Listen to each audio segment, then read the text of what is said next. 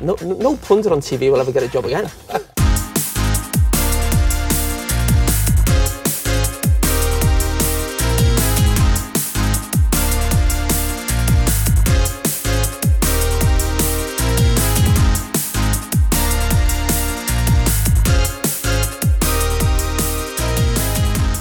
dreadful. Dumb and dumber, I'd call it. Welcome back to the 40 yard switch. This is episode 68. After a week off due to my health, we return this week without the other half of our dynamic duo as Wilbur is inundated with work and study commitments. Fear not, however, as returning for his second guest to host appearance is journalist Yannick Hansen, zooming in all the way from Luxembourg this week to help out. We cover a lot in an hour, so I'll waste no more time and get straight to our chat. Enjoy! Yannick, welcome back to the show. Thanks for coming on. Mm, Hi, mate. Thanks for having me again. Yeah, uh, la- last time out, uh, somewhat more, somewhat we had somewhat more of a composed uh, uh Yannick, uh, not your usual. Uh, let- let's just say at times abrasive self that you can be in the group chats that me, you, and uh, other friend of the show, Vinny, who are in. Mm, The keyboard warrior. Yeah, that's yeah. So uh, maybe today with with with uh just me and you, we'll we'll see if the uh the leash comes off some somewhat and some more fiery takes come come from come from your mouth. But but but I digress. Lots lots to talk about this week. Um, well, yeah, exciting games in the Prem, absolutely. Um, the North London derby, that's always spicy. Um, yeah, Liverpool not doing too well in the league uh, with that draw. And then cherry top of the cake was um, well, the Manchester derby, wasn't it? Yeah, absolutely. Yeah, gorgeous. And uh, that's where we'll start. Uh, funnily enough, uh, yeah, Man City doing an absolute demolition job over Man United. Uh, six three, kind of, sort of, it makes the score seem a bit more respectable for United than the game really went because they were outclassed from start to finish. And by the time they scored those last two goals, Man City were, didn't really care. If I'm honest, they had made their substitutions. They were just cruising uh, and resting for their Champions League game uh, tomorrow, um, or tonight, your time, I'd say. Um, but yeah, uh, the game was over by half time essentially.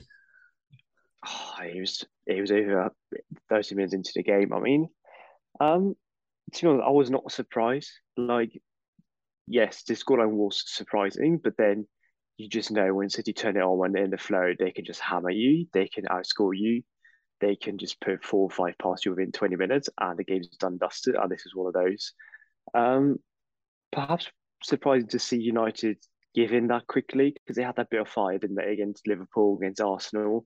They looked much more composed, but here it's just it was back to the old Ole days, you know, Ole's at Yeah. the wheel. And yeah, even even without Maguire, like this supposedly you know resurgent backline with Malacia, with um uh, Varane Martinez, yeah, just didn't have an answer for for uh. But I I think for Haaland and, and Co, I think the interesting thing for me was, and this is like usually I've been burned before predicting big city wins in uh, Manchester derbies because OGS somehow seemed to always pull it out of the bag until he didn't. Um, Hmm. but I had a feeling this game was going to be a bit cooked for United just because very rarely do you see Pep get like riled up um, or like get sort of like or get like sort of drawn into pre pre match sort of you know Mm. questioning. But someone said something about how um like Haaland versus Martinez, that that that potential mismatch isn't going to be that big of a factor because Martinez has been playing so well or whatever. And Pep's like, I love when they underestimate the size difference. I love when they do that. And I'm like, all right, so he's clearly taken issue with something here that the media, some media line that the, the, the um, journalists have been pushing, and I reckon he's going to be pre-game in the change rooms being like, we're going to absolutely slap these guys. Did you get that vibe? Um, yeah, absolutely. I think a point to prove as well. Like he, in recent recent times, they weren't doing too well against United. They were always able to just, you know, nick a draw, even win a couple of those derbies. And I think he probably said, you know, guys, I want to win this one. I want to win it big. And you know, we're not letting these guys chat shit about us. I really, I really did get did get that impression. Yeah, and I think also I think not just for City and for him, but I think also just for the rest of the Premier League and all the neutral fans watching, it, it kind it kind of needed to happen because, and especially for United fans, because like they were getting a bit, I wouldn't say you know, cocky, but like you know they Mm. performed well against Liverpool, they performed well against Arsenal, and won a couple of other games through there. That had a, a mini resurgence, but it was really like how much has your mettle been tested, really, like, and it just shows that like it can all dissolve at the drop of a hat, really. Yeah, I mean, um, also different games. I think against Liverpool, like you could clearly see they came off the back of was it two or three defeats, and then they're really putting in the shift, closing down people, being really aggressive, and Liverpool couldn't handle that all game. And against City, I didn't see any of that. And then suddenly, you know, you're two 0 down, three 0 down, and the game's over by the time you realise. Um, so it was different game, but we got to say, like City, they, they're just they're just so much better than anyone else. Oh, Like, yeah. they they're just diff- different class to anyone else. I, it was so obvious in that in that derby. Yeah, I feel like as bad as United were, City were just mercurial. Like they were just ridiculously good. And yeah, um, I worry for for, for your boys next weekend. Mate, so do I. So do I. I mean, it's just if you if you watch them, I mean, and I, you, know me, I it really pains it pains me to say this, but they're just so good on the ball. They don't lose the ball. They're very very crisp. All the passes are just spot on, and then they create so much. And then this big fella up top, he just he doesn't need ch- any any chance to uh, to score. You give him five, he takes four or three, and then he's got a hat trick every other game. Yeah, it's as easy as that. he had five. I think he had five shots, and three goals in this game, and plus two assists. And he, I think he, I saw a thing on online. Um, L'Equipe, the football magazine, who are uh, notoriously stingy with giving out uh, perfect ten out of ten ratings. They get um, they've only ever given out thirteen until that game. He got the fourteenth ever ten out of ten rating from. Well Pretty good. Um, but obviously, so obviously, everyone's talked to death. You know, Haaland 14 goals in eight games, 17 goals in 10 games in all competitions for City and stuff. Um, I'm going to put it to you right now. Money where your mouth is, especially considering where you, uh, your take about how Haaland was potentially not going to adapt to the league before uh, the season started. I'm going to put it to you now. I figured you might mention that. Yeah, I had had to get it in there, but I'm going to put it to you now. Will he break the goal scoring record this season? That's 34 goals held by Alan Shearer. Well, that was with more games, wasn't it? That was It was, but season. will will he do that in the shorter amount of games, or break Salah's 32? I think he will. I think he has to at this point. He's so young. He plays every game, and if they continue giving me giving him these chances, he's just going to score. So yeah, Yeah. I'm going to say yes. I think he'll beat it.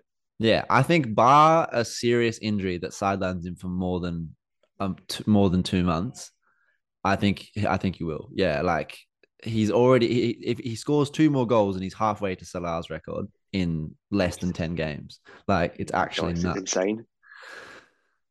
So yeah, I, I think I think I think I think we're witness and like people are kind of saying it. Like I saw Karen uh, Neville say this on Monday Night Football. We're kind of witnessing like the start of like the real start of the next generation. You see, Ronaldo's not really Mm. playing. Messi's kind of tearing it up, at like in a in a worse league. But like Haaland and Mbappe, like the, the time is now. Like they're they're not emerging stars anymore. They are stars. Well, it's because these these guys started out so young. Like Mbappe's been around for ages. You get the impression he's only like what 22, 23. He's twenty two. Um, yeah. Haaland is 22. I mean, these guys should be at the start of their career, but they've been around for three, four years at the top level, and they scored more than 100 goals each. So, but yeah, I, I really do think like it's um it's the new generation now that's taking over. Yeah. In terms of United, um, moving forward for them, do you think this is a blip, or do you think there's some more serious issues they need to address? Because as well as as good as McTominay and Eriksen had played in their in their brief resurgence, they were invisible in this in this in this game. Um, you sort of likes of Jack Mm. Grealish, uh, Kevin De Bruyne, and Phil Foden just absolutely running amok in that midfield every time they won the ball, miles of like loads of space to do whatever they wanted. Um, I guess two part question. Firstly, is it time for Casemiro? Is McTominay has the McTominay train run its ship or run its course? Sorry.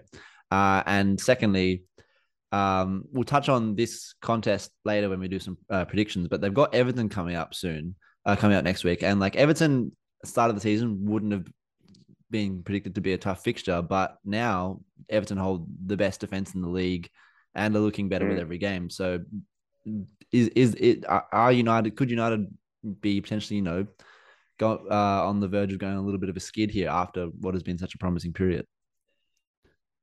Um I think I think it's just a blip because you know, as we said, City are just so good. Um, I would not overestimate this game, but I think Everton is going to be a real test because they are so difficult to break down. Um, they're very composed. Um, they've got a goal scorer now as well. I think Maupay is going to do well. Um, away at Everton is also a really tough fixture, so we'll see. Um, but as I said before, they need to get back to the basics. They were outrun, outclassed, I thought against against City, and you can't afford that. You need to put in a shift against whatever team in the Prem, because if you don't, they're going to punish you, and they're not going to punish uh, United if they put in the same sort of performance. Yeah, you know, I hundred percent agree, and I think yeah, I think it's it, it's it's kind of like a worrying sign that like after what six games, and I know it was against a really good team, but after six games, you just they just sort of re- revert back to that old you know running around, not really trying. Um, way of playing. But anyway, lots to get through, so let's move on. Uh, not going to spend too much time on this one just because I talk about Arsenal every week. But um, Arsenal beat Tottenham 3 1 uh, in the North London Derby. Um, after being sick all week, this was the per- the perfect remedy on the weekend. Um, loved it. Uh, I mean, my first note is while I do think we dominated for large periods of this game, there were two or three moments where if Spurs players had just played a better final ball, it could have been mm. different. I thought they were incredible, and the match of the day broke broke this down quite well. They were incredibly wasteful on the counter. Um, Son especially, his final ball was incredible. Is was really lacking two or three times. Um, but yeah, at the end of the day, that's football. So a convincing performance from Arsenal, I'd say.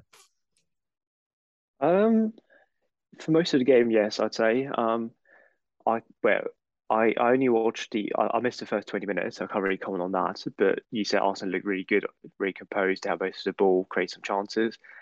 Um, when I started tuning in, they just scored. And then it was a stupid mistake from Gabriel. It, it got Tottenham back into the game. And yeah. at that point, I think that that knocked that their confidence took a knock, Arsenal did. For and, five, um, ten minutes, started, yeah, for sure. Yeah, they started being a bit wobbly at the back. Spurs probably could have had another one. I thought they were very, very lackluster. They weren't trying too much. You know, I didn't really see that fire in that first half, and then the second half was pretty much over before it started. Like cheap goal, T one, a red card. I think a harsh call, but you can give it, and then it, it all unravelled for Spurs really quickly, yeah. and in the end, get win for Arsenal. Yeah, I feel like the red for the red card for me. I feel like on another day, you could see a challenge like that given as a yellow. Maybe if there's like if the ball is in close proximity, but I think in terms of like the fact that Martinelli is moving away from goal and the ball is nowhere near where Emerson Royal's foot is, I think mm-hmm. he kind of like forces Anthony Taylor to make a decision there because it's like you're not going for the ball, you, you're literally just trying to step on the bloke, and like yeah, it's yeah. probably still a yellow cardable offense, but like you're not. He's not. I feel like he does a bunch of things. He do, he doesn't do himself any favors in a bunch of different circumstances in that one moment. You know, it doesn't doesn't need to make the tackle there. Doesn't need to stamp on his ankle, and also the ball's gone. It's just like I don't know. Well, I feel like it's like decision to make. Yeah, exactly. You give the referee a decision to make, and he made it, I guess. But like, yeah, it, like and, and, for me, it's like while it, while it's maybe like a bit a little bit of a stiff call, if I'm Conte, I'm furious at Emerson Royal for doing that. Oh yeah, oh, it was reckless. It was unnecessary. Um, it cost him the game, I think, in the end. Because when when did he get it? Like 56 minutes, 60th 60, minute? Like, 64, 61st minute, I think. Yeah, still half an hour to go at that point. Like it was it was so stupid. Um, I would have been furious, even though I thought red was a little bit harsh. But again, like really stupid challenge. Yeah. Um, and the game was over at that point, or shortly after it was over, and Arsenal scored a third. Yeah. Um, but it's, it's sort of it's it's a Spurs way, isn't it? Like you know, it get run up to the to the big game, and then they just bottle it. Yeah. And they they've been doing like the other day. I came across a video. It was um Chiellini when he played for Juventus, and they had the Champions League game at, Oh, yeah, at Wembley against Spurs, and um I think it was two two in Turin, and then Spurs went one 0 up, and then in the end, um they conceded two goals out of two chances, and then the the interview he asked Chiellini, oh, you know, how did this happen? And he said, and he said, well, we knew about the the heritage or the history of Spurs, you know, that they they they tend to choke, and this was one of them. Again. Yeah, I, I, from, from minute one, really, like, pardon me. Um, from minute one, really, they just didn't really like. I, I, I know that Conte's system is to sit back and soak it up and and what have you, and you know, hit on the counter, but they just didn't really seem like you said. There was just no real desire. They weren't pressing hard enough in and around the box. Like Partey's shot, Ben White is get receives the ball. No one comes out to him. He has all the time in the world to play Mhm. that pass to Partey. And then also the two defensive midfielders for Spurs are in are inside the box. They should be on the edge of the box so Partey can't even take a shot. Take nothing away from the strike. Fantastic goal. But like and then yeah, I mean the second goal is just terrible goalkeeping from Lloris. I've I- I've said it before. I think he's washed. I think he's riding on the coattails of being a World Cup winning goalkeeper. But since that horror game he had against Wolves, I think it was last season or the season before, I don't think he's been the same keeper. Uh, he's just way too inconsistent, way too error prone. Um, and then yeah, the, the third goal, like yes, you've firstly Spurs had a chance, had a sub, had a chance to bring someone on before that goal happened. They were just so slow in getting them ready. And then secondly, it's still even with ten men, shambolic defending. Eric Mm. Dier first and foremost. How the hell you get dragged that far out of position by Martinelli is ridiculous. When especially when you got Cristian Romero next to you, like what are you doing? Um, so yeah, Yeah. it's just the whole the whole thing was not indicative of an Antonio, uh, Antonio Conte team. They they didn't press hard. The, they didn't defend compactly, and then when they went to hit on the counter, their final ball was they didn't move with a whole lot of pace, and their the passing in the uh, to, not in the final third, but to the final third was shocking. No, I completely agree. Um, I think Spurs have also been a little bit overhyped this season so far. Yes, they've had a good run in the Prem. They they're right at the top with Arsenal. Well, not anymore, but um, they were until this this game week. But they had they had some some really terrible games where they they did nick a winner in the end. I think they beat Wolves one 0 very early on. Yeah, season. Wolves look better in They that game. they- I remember that. Yeah, they shouldn't have won that game. They had another one. I can't remember the Chelsea who, game they were outclassed as well. Oh yeah, yeah, that could have been three, four nil at the bridge. Um, so yeah, I think results have have been better than the performance have been. So yeah, I think if, if they were just due this this sort of result, to be honest, against Arsenal. Yeah, and it's interesting. Like if you look at a lot of their metrics, I was looking at this on Reddit the other uh, uh earlier today. They're like last in term, or not last, but they're in like the bottom half in terms of like passes into the final third. Um, and uh, I think it was like uh expected like expected goals and stuff. But like their shot conversion rate is Mhm. the second highest in the league right now, and uh, you just wonder when that if because that that can't stay at that higher level all season. You just wonder when Mm. that regresses to the mean somewhat. All their other stats that are indicative of a team not as high as them will then start to drop. So Yeah, we shall see. we shall see. But yeah, um, as for Arsenal, uh, still top of the league. I didn't think I'd be saying that eight games into the season, and um, the, the real test is like Tottenham isn't like like like banter or no banter. Tottenham's not really like Tot- Tottenham is a test, but it's also not you know the real test. If you know what I mean. The real test comes this Mm. week, and then the real test comes when we play Man City, and we don't play Man City till after the World Cup. So Oh really? yeah, Yeah, fair play. I'm, I'm a Liverpool fan, and I don't have much hope for this weekend's game. I don't think that will be a big test for Arsenal. Yeah, it will be. But speaking of Liverpool, uh, three all against Brighton. Um, a bit of a calamitous game, would you say? Uh, conceded first again. Um, just yeah, uh, defensive issues continue. Yeah, it's not looking great. It's just no, it's not. It's really not. Um, it's a pattern at this point. We always go one, one down against Brighton. We went two down. Probably lucky not to go three down, to be honest. And at that Yeah. point, the game would have been over. Yeah, Um, I don't know. It's it's, it's difficult to explain why, to be honest, because this is not the first time they, they went one 0 down. Um, and yet they and and they they go one 0 down very early on in the game. So I don't understand. I don't know what Klopp says to them in the in the pre-game talk, but clearly it's not working. Um, I don't know. It was it was it was poor, but it was a game of two halves. You know, they they they did show a response. They came back. Um, probably should have scored more than three, and then Brighton Brighton did get lucky, and then in the end they they got a lucky equaliser. Um, but you can't you can't afford to go two down. the Brighton first ten minutes but is they're not- just yeah, Oh, it was awful, and you you can't afford these mistakes against the big teams because they will they put the game away. Uh, Um, and yeah, unfortunately, Alexander Arnold again with um, well, a defensive disaster class. yeah. The first goal, it looks looks worse than it is just because it's good dribbling and he and he slips. But the second goal, Mm.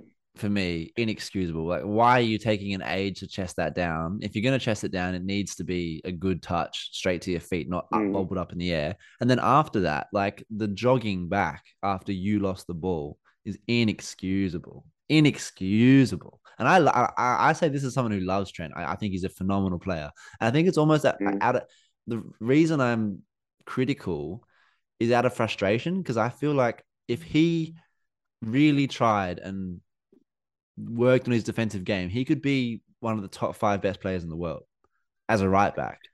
But he just Yeah, doesn't seem to. I'm, I'm not sure if he doesn't want to improve on his defensive list, or he thinks he doesn't has to, or if he's just unable to. But yeah, it's it's it's becoming an issue, or it not, it's not becoming an issue. It is an issue.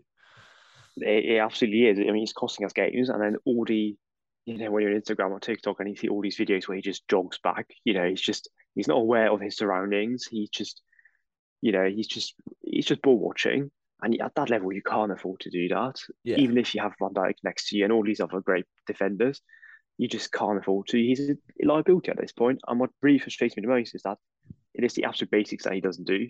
You know, showing some desire, closing people down, being aggressive, you know, not giving people time on the ball. That's that's it's such basic stuff. You know, I'm not asking him to do, you know, last minute, last ditch tacklings and all of that. Just do the basics. That would already prevent, I don't know, quite a few goals to be honest. Yeah. And the thing, it's like if you get ripped by a really good one-on-one player like a Zaha or something, fair dues, you get ripped. Like that happens to everyone at some point. But like like you said, it's like stuff that you're taught when you're 10, 11, 12, you know, like you lose the ball, you run back.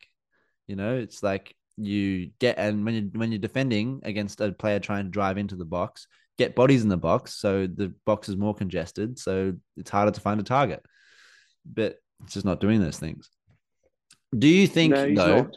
sorry no, go go on No, no, go on, go on.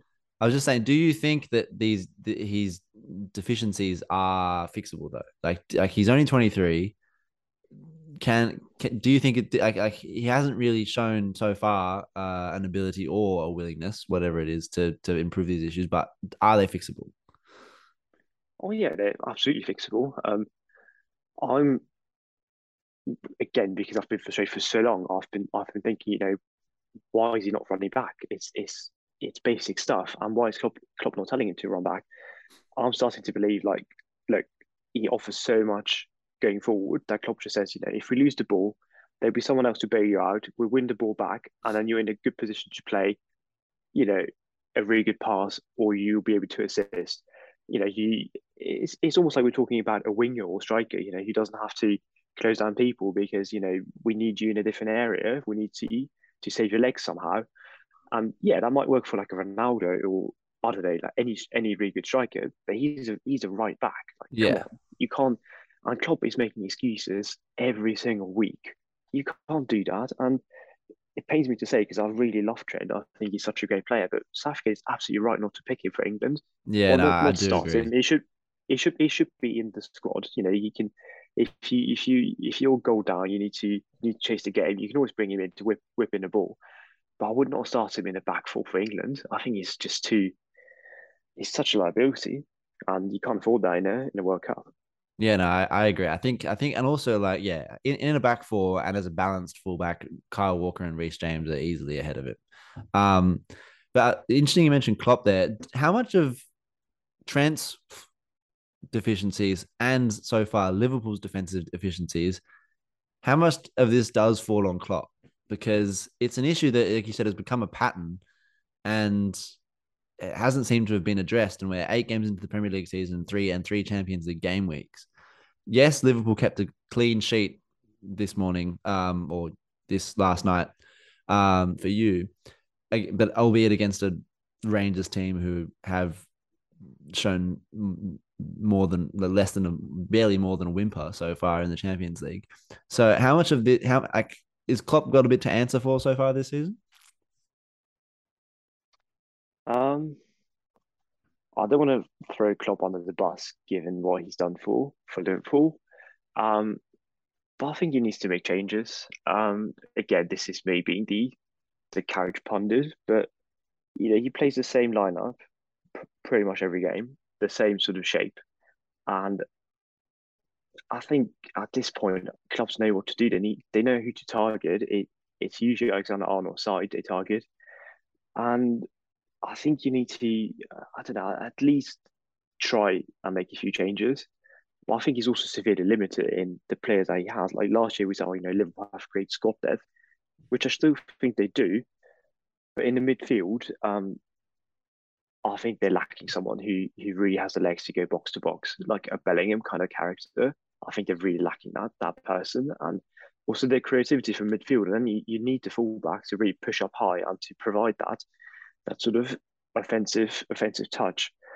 And the downside of that is you might get caught out on the counter, or they might be at a position when when the other teams do get forwards, and that's happened a lot this season. So yeah, I do think Klopp Klopp does have to answer for some stuff, at least to give he, he needs to give his fullbacks and Alexander Arnold in this case like a proper bollocking. Yeah. You cannot you cannot let him jog back, be so out of position all the time. Like it can't happen. Yeah, no, hundred percent.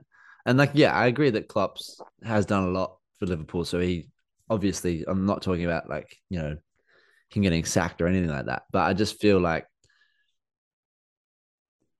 this this sort of this sort of slide needs to be remedied sooner rather than later, or you know, it could get a bit dire. And I saw that graphic where it's like, uh, in Klopp's seventh season at Mainz, things started to go downhill, and then in his seventh season at Dortmund, things started to go downhill, and he's in his 7th mm-hmm. season at Liverpool, and it's like you don't want that to become like a pattern. Well, to be fair, in Klopp's was his fifth season, things were really dire. Um, it was when we lost Van Dijk early on in the season, and then Matip was out, Gomez was out, and they they barely made top four. And yet they had a really good run. I think they won eight of out last nine or something, which saved their season. But he has he's had these wobbles before. He's come out on the other side. Um, so yeah, I still have complete faith in Klopp. Yeah. But my issue is more with upper management. You know, is the money really there for the ownership? If you want the ownership, yeah. If you want to play with the big guns like City, um, they are able to put 150 mil into the squad every single summer. They they can afford to pay what was it like 50 mil for Phillips, who he's injured now, but before that he got nowhere near the team.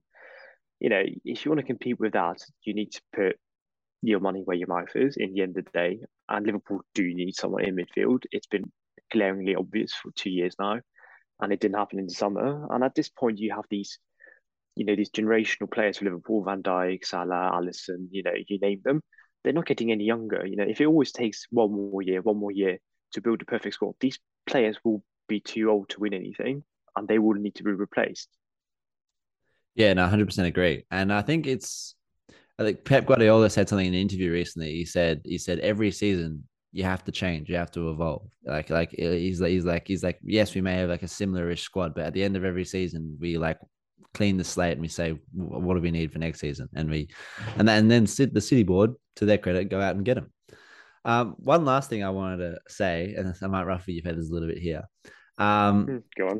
I, I'm not usually one to make hot takes. I've never made one. I don't reckon. I've, I've made maybe the Maguire one that, uh, uh, but like at the time wasn't an overly hot take. But I was saying this to Wilbur off air a couple weeks ago. I think we are already starting to see Salah doing an Aubameyang 2.0. 2.0. Do you know what? My dad said the same thing last night when we watched a Rangers game. Um, I think it's happening. I'm not. I'm not. I'm not. It's not necessarily because it because he's his body won't do the things I do. I just don't think the motivation is there anymore, and he's got the payout. I mean, that's the because I'm I'm the one who's been I've been teasing you for such a long time about Aubameyang, but yeah, it looks like it at the moment. He's not. I don't see the spark that he had before. He's also got very predictable. You know, he cuts it on his left, he goes for the for the far post. Um, even like the Rangers keeper, who's like 500 years old. You know, he knew where to go in when Salah uh, got a shot away. Um, yeah, it looks like it. Um, I think it's always a bit of a gamble when you give a really big contract to someone who's 30, 31. And to be honest, where sh- where would he have gone? You know, Yeah. that's the other thing. Um, maybe still a little bit too early to judge him. It's only like what eight, eight, nine games into the season. True, Um, but I'm, I'm, I'm putting my money where my mouth is a little bit here. I'm, I'm, I'm, I'm like, if I'm wrong, I'm wrong, but I'm, I'm calling it. This is the beginning of the end for Mohamed Salah at Liverpool. I certainly hope not, but at the moment, I don't, I don't think you're too wrong. Mm, interesting. Well, we'll we'll see. We'll see. We'll see how that pans out. All right. Last thing uh, we'll talk about before we get on to the three big games uh, this weekend and how we predict them. Uh, Bruno Lage has been sacked by Wolves after their 2 0 loss to West Ham. Uh, and my initial thoughts is I hadn't realized how far down the ladder they had dropped. They're sitting 18th. Hmm. But the decision still feels a little rash. I feel like he had them playing really good stuff last year and like an early season wobble. I don't know. Give him time to steady the ship. I feel like he kind of deserved that a Hmm. bit. I mean, I can't really say that I'm a Wolves expert or that I watched them a lot. Um, if you just, you know, when you look at the table and last season, I think their defensive record was really good. They conceded something like 40 goals, which in a 38 game season is pretty, pretty impressive for a team. No offense to Wolves, but a team of their limited abilities. But then going forward, they always lack goals under him. And this Yeah. season, you know, they they had some like, like I said against Spurs, they probably should have won that game or at least gotten something out of it. They didn't. Um, when that doesn't happen, suddenly the pressure's there immediately. Mm. So And the injury yes. to Jimenez doesn't help. Obviously, having to get Diego Costa in, who's what, 36, 37. Hmm. Yeah, it's always going to be a struggle. That's the thing. Like, it's it's it's hard for a manager when you, when you're already struggling with your personnel to create goals, and then your main striker gets injured, uh, and you have to sort of bring in a last minute replacement. But I think another reason why um, he might have lost a bit of time or that he may have earned himself last season is the switch in styles. He he he decided he wanted to play a back four this season, and somehow that in his logic he that he seemed to think that that meant Conor Coady was surplus to res- requirements because uh, for some reason, despite it, I don't really I don't really know where this came from. People and him seem to think that Conor Coady couldn't play in a back four. Um, and so got rid of Conor Coady, who's club captain, club legend, got them promoted, one of their greatest ever players. And Mm. now you see Conor Coady thriving in a back four at Everton, the least con- uh, uh, plays in a back four that's considered the least amount of goals this season. So then, if you're if you're Wolves management, you're going like, well, what's going on? You've just sold a guy because you didn't think he could play in this system, and now he's playing really well in this system. Mm. I'm when you make a goal like that, it has to be right, and that very it's turning out not to be. And as I said, it just invites pressure in. It, and last season it was all about getting results. It was all about playing pretty football, and this season the results are not there. Um, so I can understand why they got rid of him. It'd be interesting to see who they bring in, to be honest, because they they do have that massive Portuguese connection. Yeah, Um, will will a non-Portuguese player make them tick better or worse. Who knows? Um, they have a difficult call to make now. Yeah, and I, honestly, outside of Marco Silva, Bruno Lage, Nuno, and Jose Mourinho, I don't really know any other Portuguese managers. I mean, there's probably plenty in the Portuguese league, but it's like how many of them are willing, like how many of them are at a good at a good enough club like a Sporting, a Porto, or a Benfica that would be willing to come to Wolves. So it's interesting. Mm, yeah, but again, like I don't know. Just in general, I think when you show a bit of faith your manager, it can pay off. Like if you look at Arteta, like this morning I saw the really bad one they had. They had like one one win in ten games and seven or eight defeats in that in that run in that spell. And you know they they showed face to the manager, and he's now you know he's now returning that with interest. Sometimes it can pay off to hold on to your manager, but at the same time, it also can pay off if you get rid of him. So time will tell how this will work out for Wolves. Mm, I, still, I still don't think they're getting relegated, but yeah, we'll see. But all right, time for us to put our next on the line a little bit here. Three big games this weekend. Oh, sorry. Uh, kicking off with the biggest one, the, the the the the leading ticket for this weekend: Arsenal versus Liverpool at the Emirates. Mm. Uh, huge game. This will be uh outside of the United and Spurs games, the real sort of test of Arsenal's credentials because aside from Liverpool, like Liverpool's sort of uh, problems to start the season aside, their starting t- lineup that they will play against Arsenal will be near full strength, and that is still a very good team on their day. Mm. Difficult one to predict. Um, it can either way. I think. I think Arsenal, if they if they show what they can do, if they you know if you get to ball out to Martinelli, Saka, they can they can really cause problems to Liverpool's fullbacks. Um, but I can also see Liverpool put in a very professional performance like they did last season at the Emirates. Yeah, because um, I'm pretty sure Arsenal with were, like hot, like we're on a roll when we played Liverpool for the first time last season, and then they just yeah. absolutely dispatched us. Exactly. Um, that tends to happen at Anfield. Um, but I'm probably going. I'm going to go with a draw. I'm going to say two two. Um, Arsenal. If you if you do test them, they they can be wobbly at the back. Um, I don't think they have been tested thus far. Um, in the United game, they they lost their head. Um, they conceded two really poor goals in that game. Um, and Spurs Spurs had a nibble at them, and Arsenal almost almost collapsed in that in the first half towards the end. So if Liverpool do knock at the door um, properly, um, they might they might smash them in. But I still think they're going to concede at the Emirates. Do you think it's a case of we score first and you guys bring it back again, like the similar to the Brighton game? That seems to be the pattern. Um, yeah, I can see that. Because mm, one, one thing yeah. that I've liked about Arsenal that this season that's differed from our sides in recent years is that when we concede, we or when we go behind, yeah, when we concede, we tend to bounce back. Uh, we didn't do it against Spurs, but so far, when we concede, we tend to bounce back pretty well. Um, but yeah, again, doing it against Liverpool is a different thing altogether. Um, I've been burned too many times predicting Arsenal to play well against Liverpool, so I'm not going to predict us to win. And if and if and if we do win, that's happy hmm. days. I got I'm I'm wrong in my prediction, but we won the game.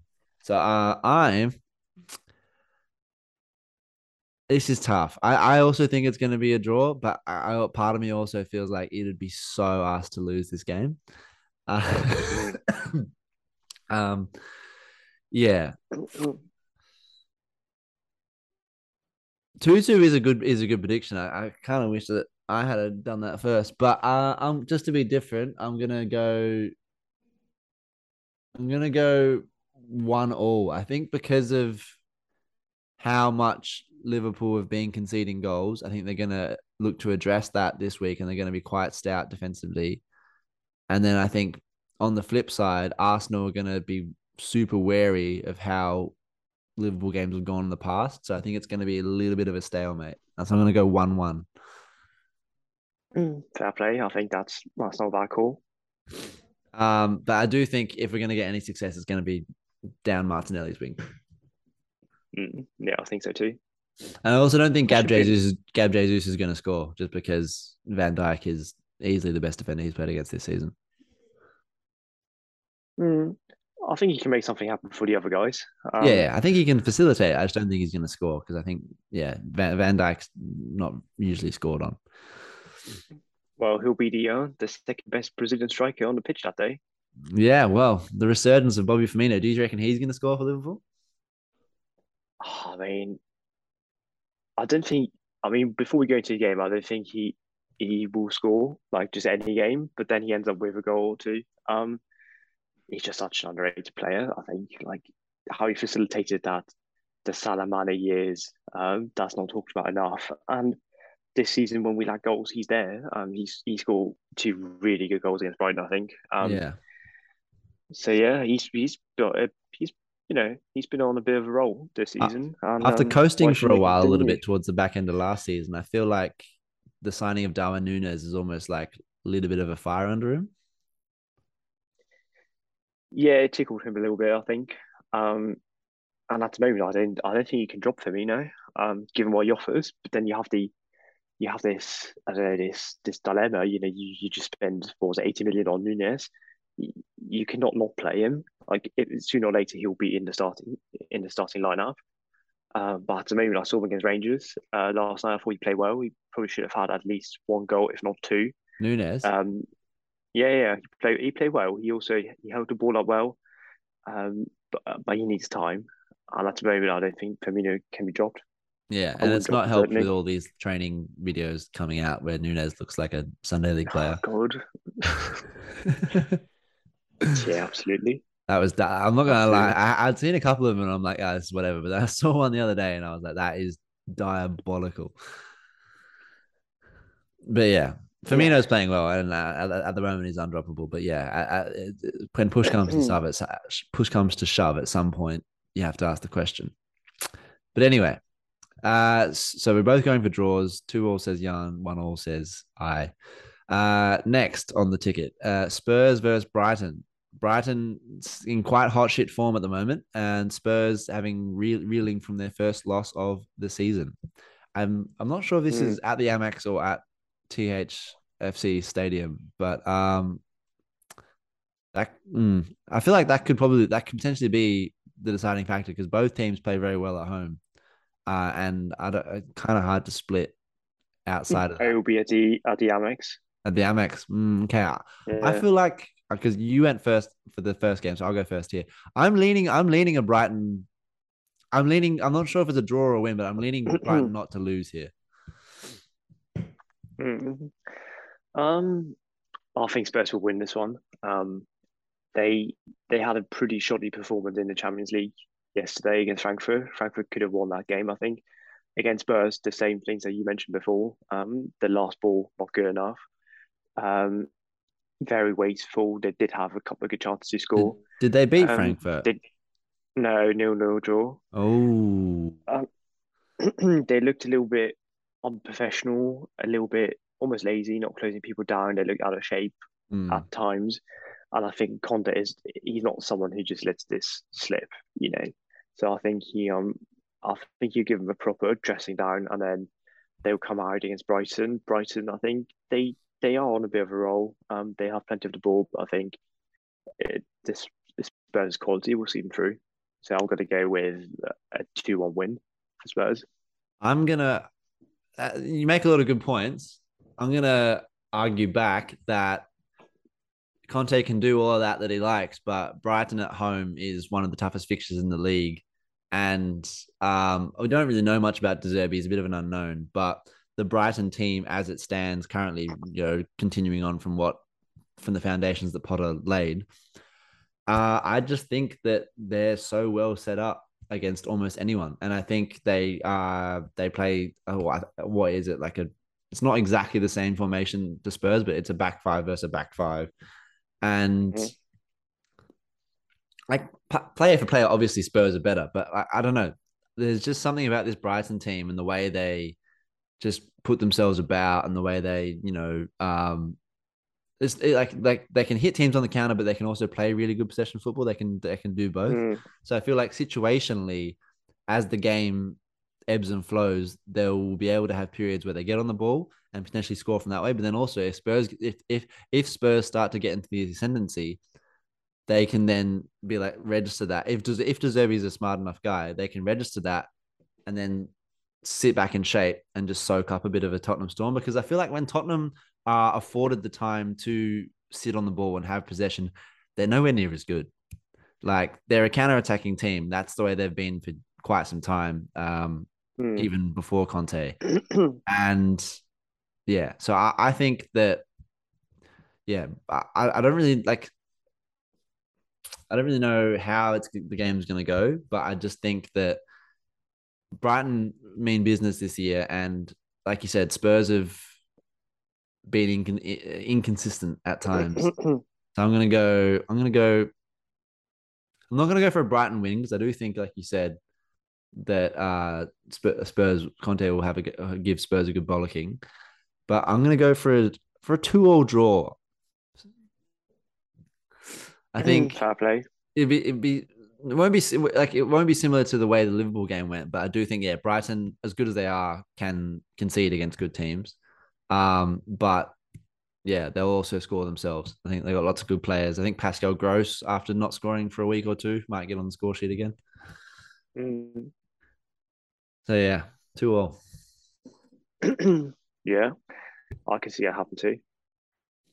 All right, and finally, before we wrap things up, Everton versus Man United. Like, again, like I said before the season started, this game, while it is still a rivalry, um, wouldn't have been considered that big a game just because everyone thought Everton were going to be a bit of a disaster class.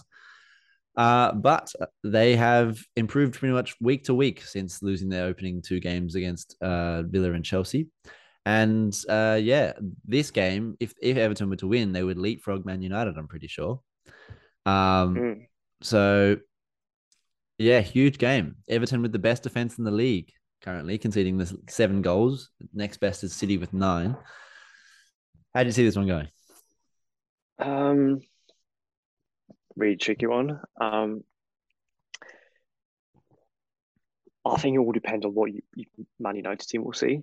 I think, I think if they, if they show the same kind of attitude as they did against City or Brentford, um, I think Everton will probably win that game. Um, but it's you know if if we're if we can point out that you know the attitude wasn't right, then surely the manager should be able to do the same. Um, I think United have more quality, especially in the, last third. Um, they should be able to score at least a couple of goals against Everton, even though they, they do have this really good record uh, defensively. Um, I, I really don't want to say it, but I think United will probably win this. I think I think the City game was a blip. Um, I think they bounced back from this, and even though Everton, Frank Lampard certainly steadied the ship, I, I don't think they played that great. They did they did play really well against Liverpool. Sh- Probably should have scored at least one or two, um, but they also conceded very many chances against Liverpool. Um, I think United can create two.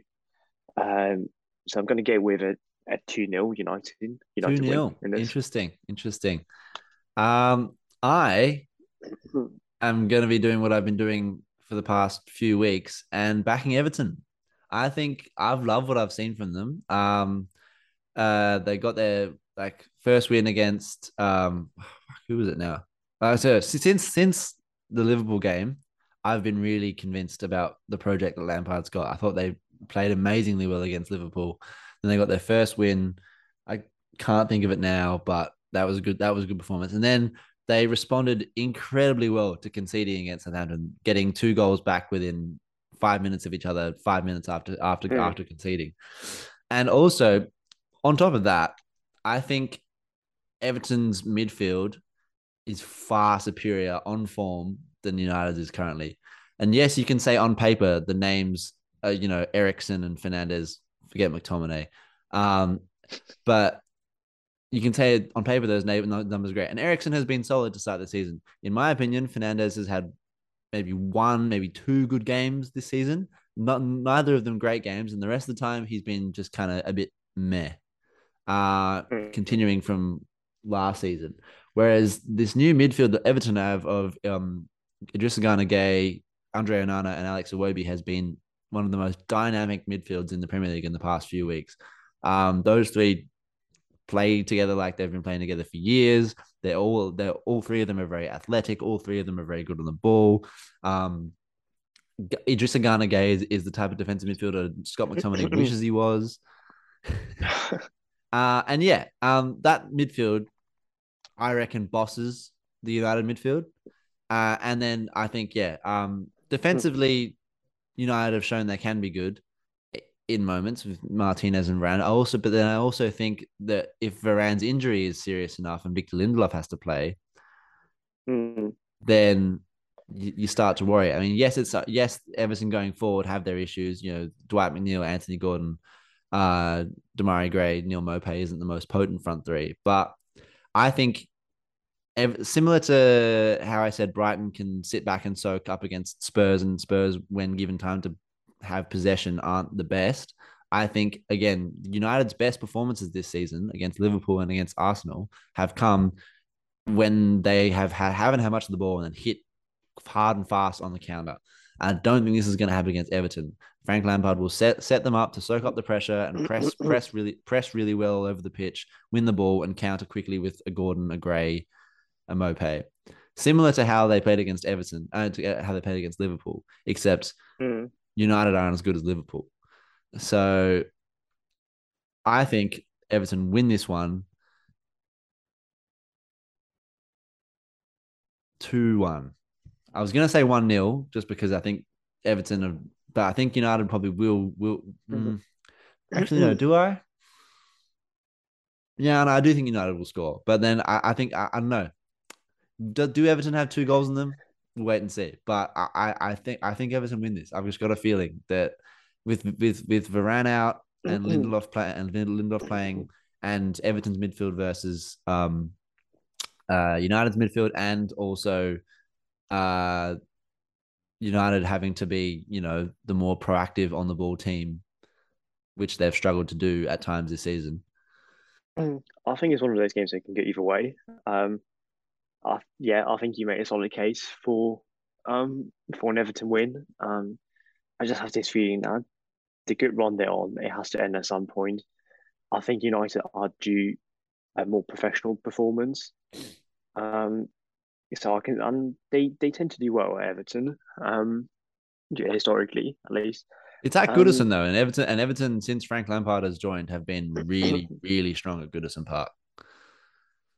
They have. Um, yeah, difficult one to call. I think it'll be it'll be a good game because both teams can score and they can concede. Um, I think it'll be interesting to see if um Ten Hag will will change his um his starting lineup. He'll probably have he'll probably have to replace Varane in the back line, but will he bring in Ronaldo? I don't know. Um, will- Does he bring in Casemiro for McTominay as well? I think that's a no-brainer at this point. Like, I thought it was a no-brainer a couple of weeks um, ago though, and it still hasn't happened.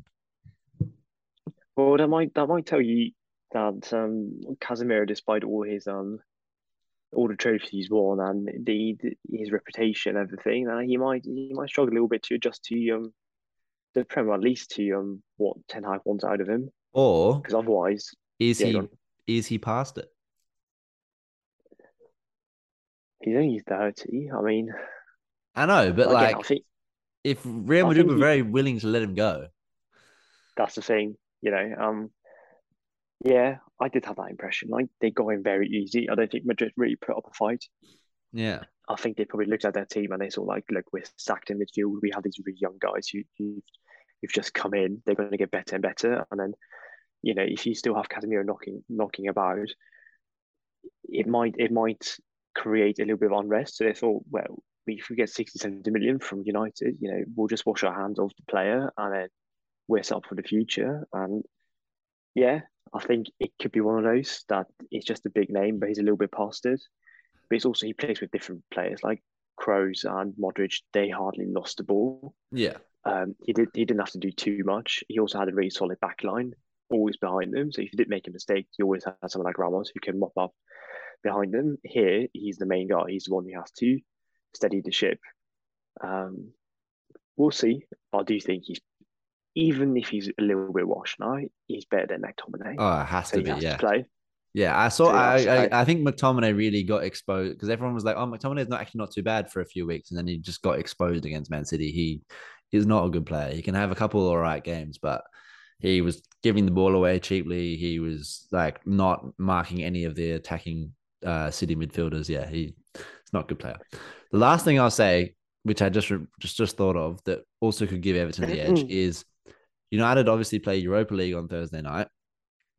Uh, Mm. Harry Maguire has a hamstring thing. Varane has a knee or ankle issue, which means outside of Martinez and Lindelof, I'm not sure who can play at centre back for United. So that means that at least two of the four of the back line will be playing two games and what is it? Yeah, Is it- but come on, that's not an that's not an excuse. Like they used to be in the Champions League, you know, playing Wednesday, Tuesday, and then Saturday, Sunday. Like it's not. An no, but like excuse. it's not an excuse, but early like on in the season. But like they they would they will they like like past few games United have rotated in at centre back and they weren't they don't they don't have that ability now with two injuries. So If anything, I can see this playing in their favour. You know, you play the same centre back pairing for the Europa League game, and then you have true. you have a pairing that at least you know has played together before. Um, yeah, All right. So two one win for you say for United, two one win I say for Everton. We'll see how that pans out. Mm. Um, all right. So that'll conclude us for this week. Uh thanks, thanks, Jan, for coming on. And uh yeah, let's I can't wait for Arsenal to finally break the Liverpool hoodoo, but we'll see if that happens. I'm not going to back it to happen. we shall see. Should be a good game though. It should be, it should be. And I'm sure we'll both be gracious in defeat or victory, as we always are. as we always are. But yeah, uh, thanks heaps for coming on, mate. Made the mistake of pressing the end record button a little too early there, so cutting Yannick off before he could say his own farewell. But thanks again to Yannick for coming on the show with us. Uh, a great hour long or so chat. Uh, plenty of um, stuff to digest there before this weekend's action, and I'm sure uh, our takes have probably already been made obsolete by various Champions League uh, fixtures over the past few days. But yes, as always, if you've liked what you've heard from me and Yannick this weekend, this week, or from me and Wilbur and others over the past few weeks, uh, be sure to give us a follow on Spotify. Give us a five star rating if you've loved that too. It helps us out. And uh, if you if you want to keep up to date with uh, what we're what's what's on each episode and what we post, uh, be sure to follow our Instagram 40yard.switch no 40yardswitch.pod. Sorry. uh, but yes, as always, I've been Woody. Uh, and we'll be, we'll be back next week. Have a good one. See you next time.